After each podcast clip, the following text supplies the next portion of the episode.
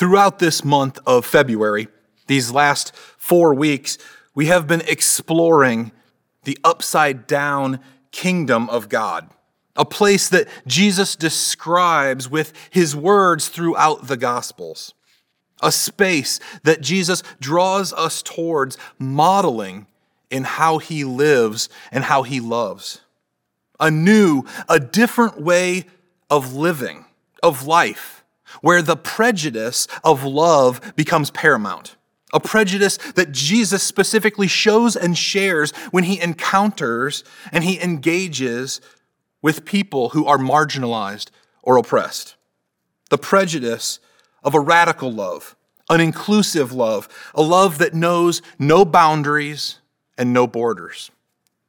It is a place, this upside down kingdom, it is a place that Jesus calls us to co create with him, this upside down kingdom of God. This last month, we have explored one specific description of this kingdom revealed in the Beatitudes, specifically the Beatitudes in the Gospel of Luke, chapter 6, from Jesus' Sermon on the Plain. In this particular passage, we find Jesus describing what it means to be blessed, to be fortunate, to be happy. In this upside down kingdom, this is perhaps not what we would expect to hear. Blessed are you who are poor. Yours is the kingdom of God. Blessed are you who hunger now, for you will be satisfied. Blessed are you who weep now, for you will laugh. Blessed are you when people hate you, when people exclude you, when people insult you and reject you as evil. so, yeah, uh, maybe not what we would expect to hear from Jesus. Maybe not what we would want to hear, not what we would consider a blessing. How it is good, fortunate to be poor or hungry or heartbroken or excluded. And yet, this, this is Jesus deconstructing how we understand the kingdom of God.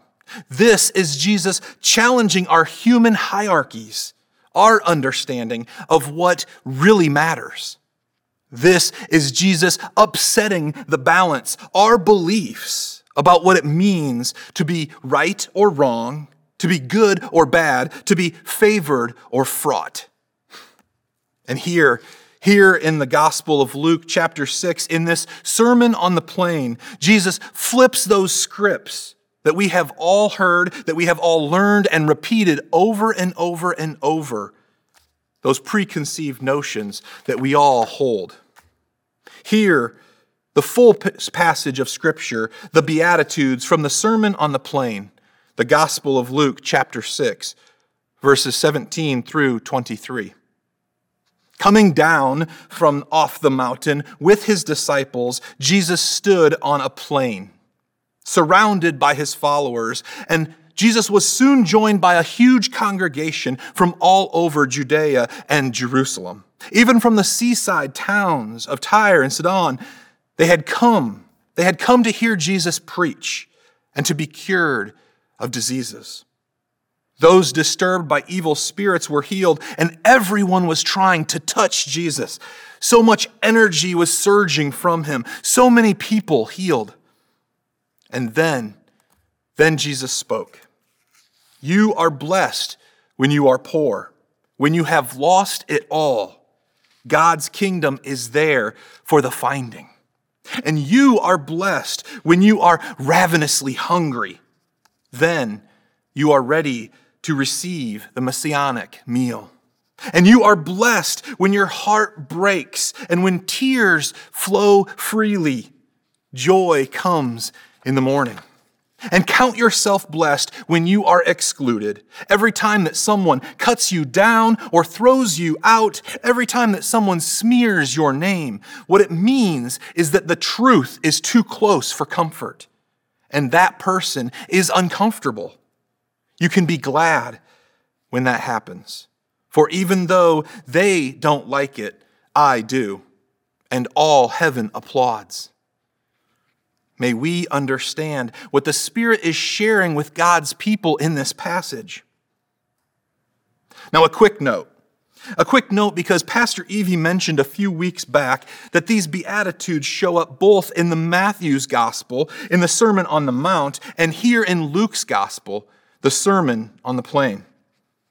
It is often thought that Matthew's Sermon on the Mount is the more profound, insightful, and certainly longer teaching.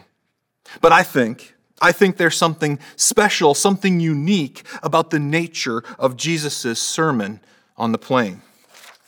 Here in the Gospel of Luke, we find Jesus not atop a hill or on a high place preaching down to the crowds and his followers, but rather, here is Jesus, Jesus who has descended from the hilltop and meets those gathered on the plain, on level ground. Jesus stands alongside, among those seeking his attention.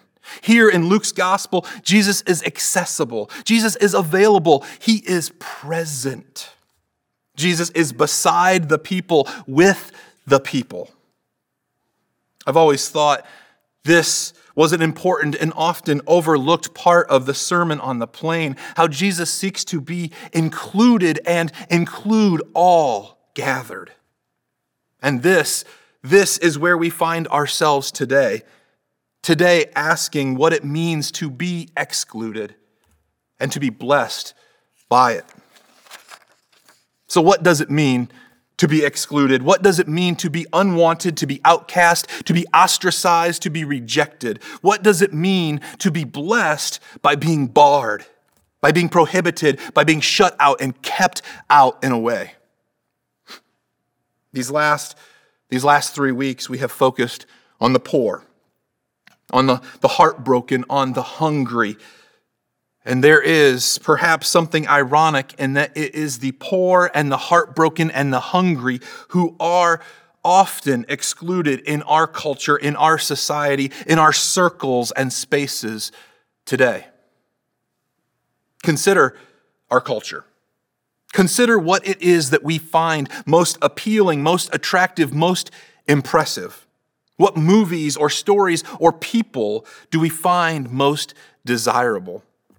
It is certainly not people without the clothing or the shoes or the roof over their head or the food on their plate or the sad, those who have tears streaming down their face all the time. And yet, here, here in the Beatitudes, Jesus challenges our idea of what it means to be hungry, to be poor, to be sorrowful, to be left out, to need time and attention and energy and empathy. Here, here Jesus challenges us to consider not just our own experiences, but others as well.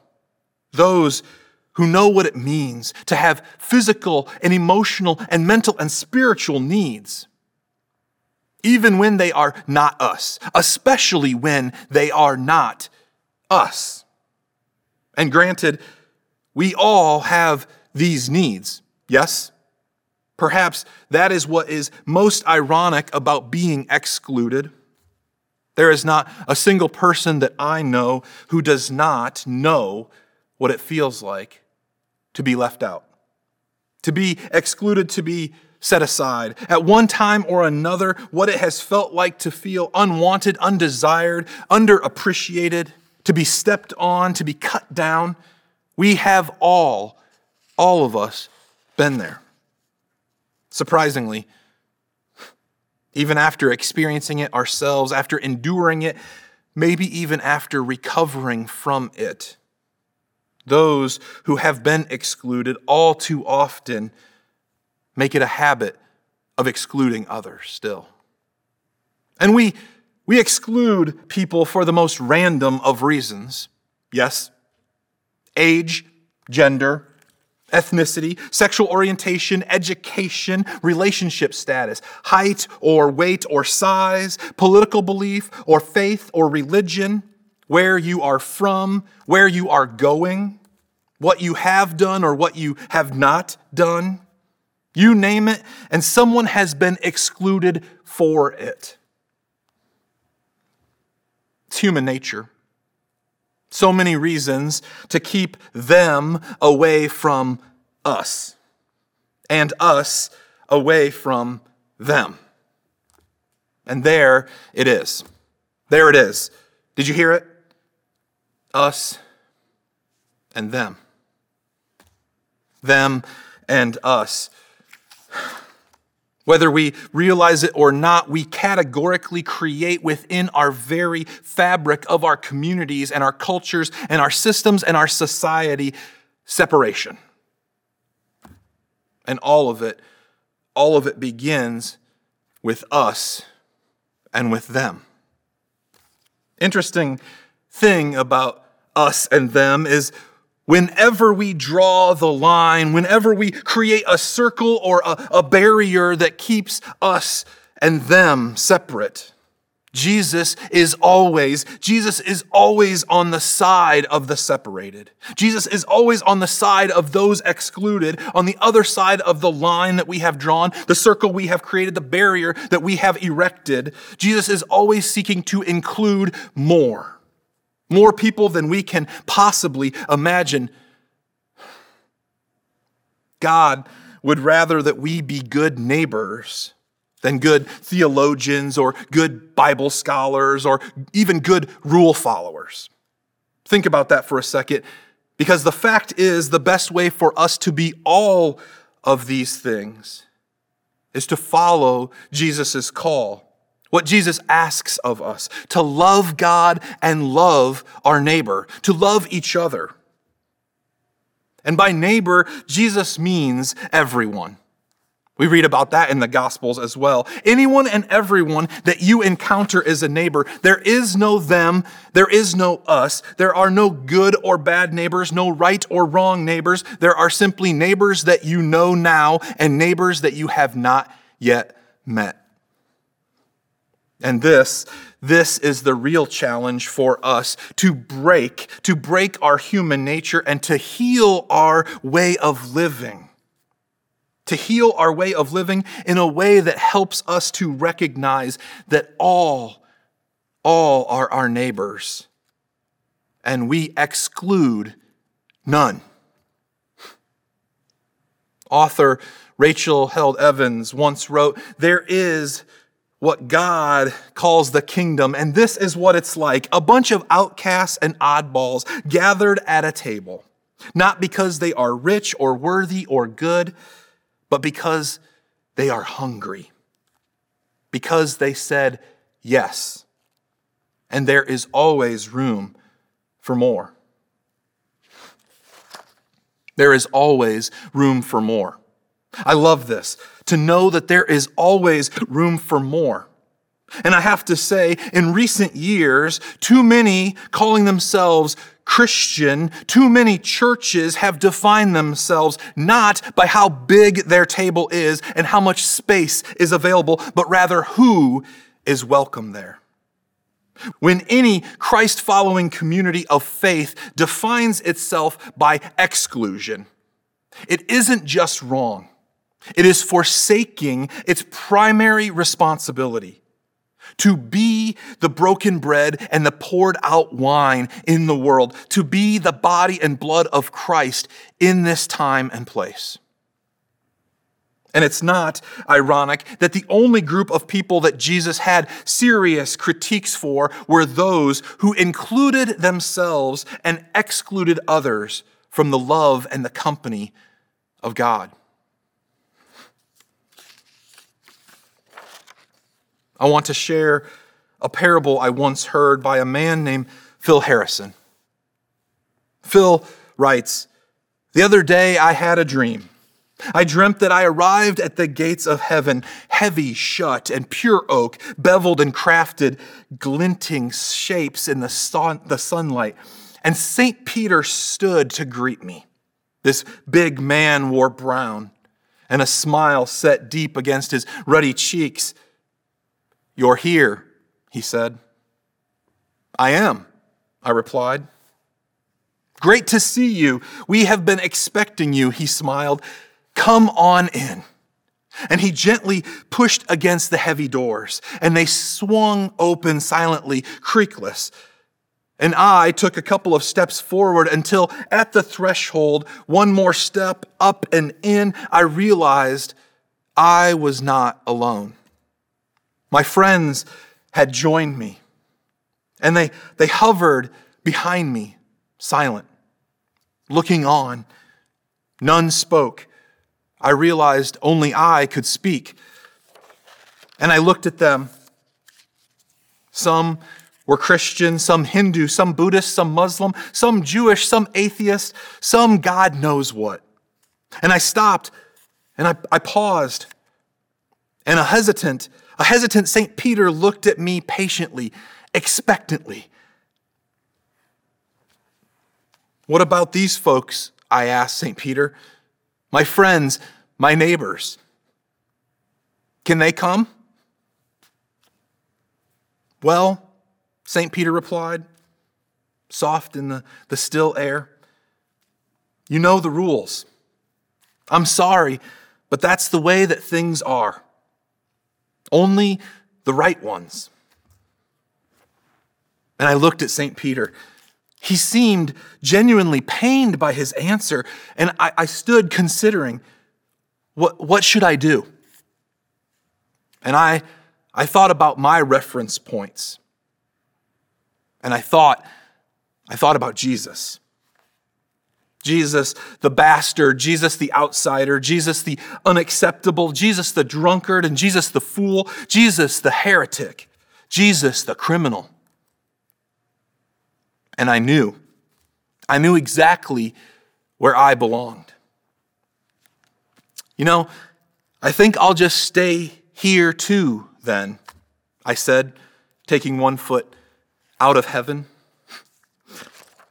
And I tell you, I swear, I saw something like a grin break across St. Peter's face. And then a voice, a voice from inside heaven's gates whispered, Finally.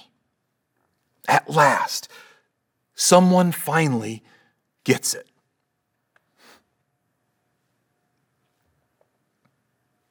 There is nowhere, nowhere that you can go that God and God's love cannot find you. The question today is Does everyone that you know know this too? Might we might you be brave enough, be loving enough, be radical enough to be excluded for including everyone in the love of God. May it be so. Amen.